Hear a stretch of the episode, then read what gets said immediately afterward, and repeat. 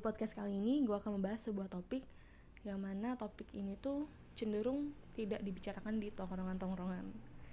Mungkin karena gengsi atau mungkin karena ini terlalu pribadi.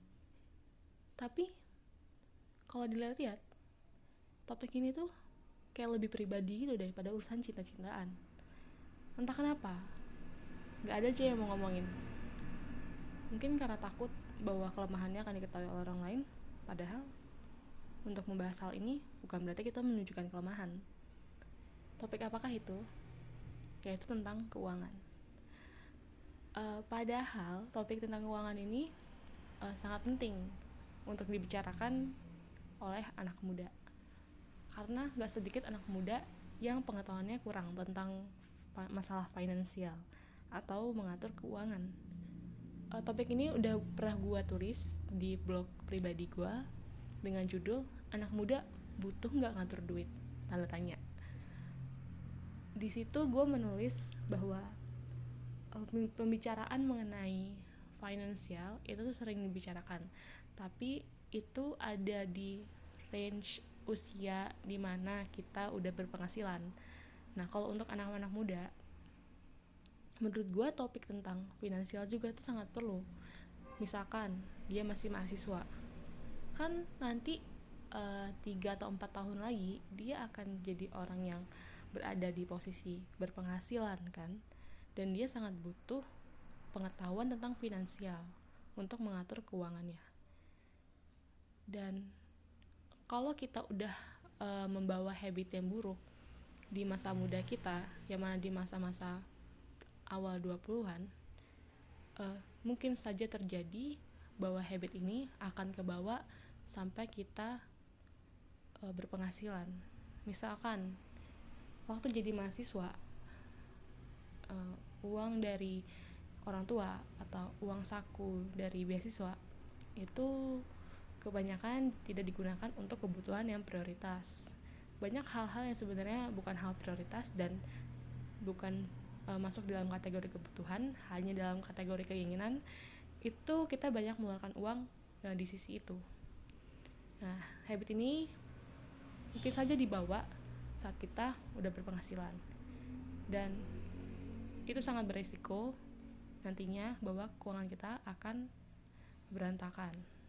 Padahal di sekitar umur-umur awal-awal kita um, kerja itu kita harus uh, membuat perencanaan keuangan yang mana kita udah harus mempunyai tujuan finansial kita misalkan memiliki rumah atau memiliki dana tabungan untuk pensiun uh, sudah membuat dana darurat dan lain sebagainya. Uh, di tulisan yang ada di blog gue juga gue membahas mengenai gimana caranya anak muda mulai belajar untuk mengatur uang. Sebenarnya di sini gue tuh bukan apa ya expert di bidang finansial. Cuman gue emang tertarik dengan uh, hal ini. Makanya gue suka baca-baca dan dengerin podcast juga uh, terus lihat buku mengenai finansial. Dan gue juga sebenarnya bukan orang yang apa ya bener-bener patuh gitu loh dengan finansial gue atau keuangan gue. Soalnya ya kadang memang kita uh, sesekali ingin apa ya ingin uh, memenuhi keinginan kita. Tapi di sini akhir-akhir ini gue mulai belajar untuk menekan itu. Uh, dulu gue tuh orangnya tuh bukan orang yang punya pengetahuan tentang finansial. Gue dulu sama sama, sekali nggak tahu cara yang ngatur uang. Sampai akhirnya akhirnya gue nggak bisa uh, memenuhi atau membayar hal yang sebenarnya prioritas. Waktu itu gue harus bayar kosan di mana duit dua duit gue tuh masih sebenarnya. Cuman gue nggak punya pegangan lain kalau gue bayar kosan ini duit gue habis. Di situ gue mulai sadar bahwa penting banget untuk gue mengatur uang.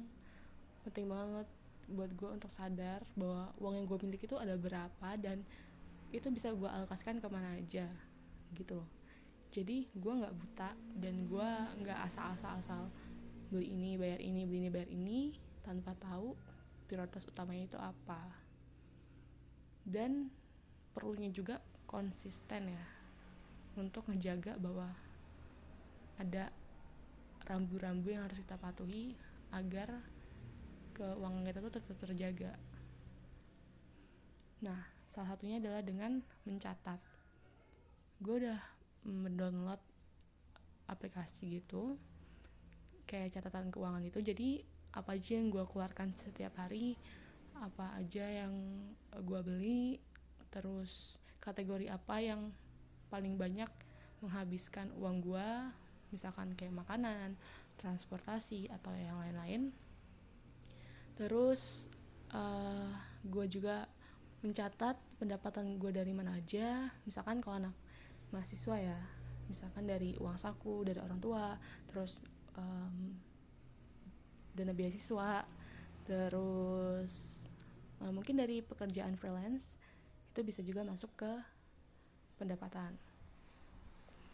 Nah itu jadi uh, sebenarnya untuk anak muda ya nggak harus kita untuk menyisikan sebagian uang kita untuk investasi.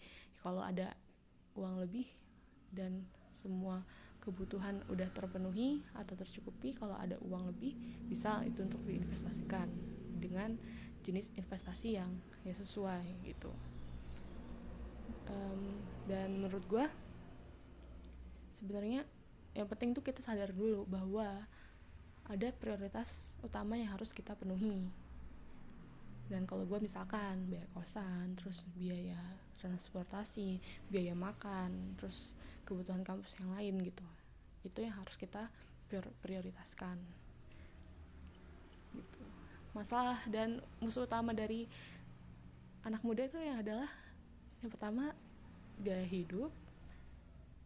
Ya gaya hidup sih gaya hidup keinginan ya dan lain sebagainya lah gitu. Ya akhirnya buat kita belok belok belok belok dan nggak patuh sama apa yang udah kita plan jadi harus konsisten. Kalau untuk kita mulai melatih diri untuk sadar akan keuangan kita poin pertamanya adalah kita sadar dulu sebenarnya keuangan kita tuh gimana gitu. Biar kita nggak ngeluh-ngeluh lagi kalau akhir bulan duh duit gue habis nih besok gue makan apa? Terus misalkan duh duit gue habis belum dikirim orang tua gitu. Ya minimal minimal kita mengurangi beban orang tua lah dengan cara kita bisa mengatur uang gitu. Mengatur uang ini bukan pelit ya. Kadang bisa di apa ya diartikan seperti itu gitu loh bahwa pelit gitu. Padahal ya enggak juga gitu. Mengatur uang adalah lo tahu eh, lo, lo naruh uang ke mana lo tahu prioritas lo itu apa bukannya lo malah menekan pengeluaran lo gitu. Ya, pasti lo harus menyeimbangkan antara pendapatan lo dan pemasukan lo eh ya maksudnya pendapatan lo dengan pengeluaran pengeluaran lo. Bukannya lo kayak mengurangi atau ngepres banget pengeluaran lo biar nggak banyak uang yang keluar. Sebenarnya yang paling penting adalah konsepnya itu pengeluaran lo nggak lebih banyak dari pendapatan lo kan atau pemasukan lo. Cuman yang lebih aman menurut gue jangan sampai juga pendapatan dan pemasukan itu seimbang gitu loh. Karena kita juga butuh pegangan uang untuk dana darurat dan sebagainya. Karena kita nggak tahu ya kadang kita sakit atau ada dana-dana nggak terduga yang akan kita keluarkan gitu loh. Untuk untuk apa ya? Misalkan ada uh, misalkan bola mati apa apa lah gitu loh. Ya hal-hal yang nggak terduga servis laptop misalkan gitu. Itu sih yang mau gue share hari ini di podcast ini. Terima kasih buat teman-teman yang udah mau dengerin suara gue sampai serak. Uh, semoga gue bisa buat podcast lainnya dan semoga podcast ini bermanfaat. Terima kasih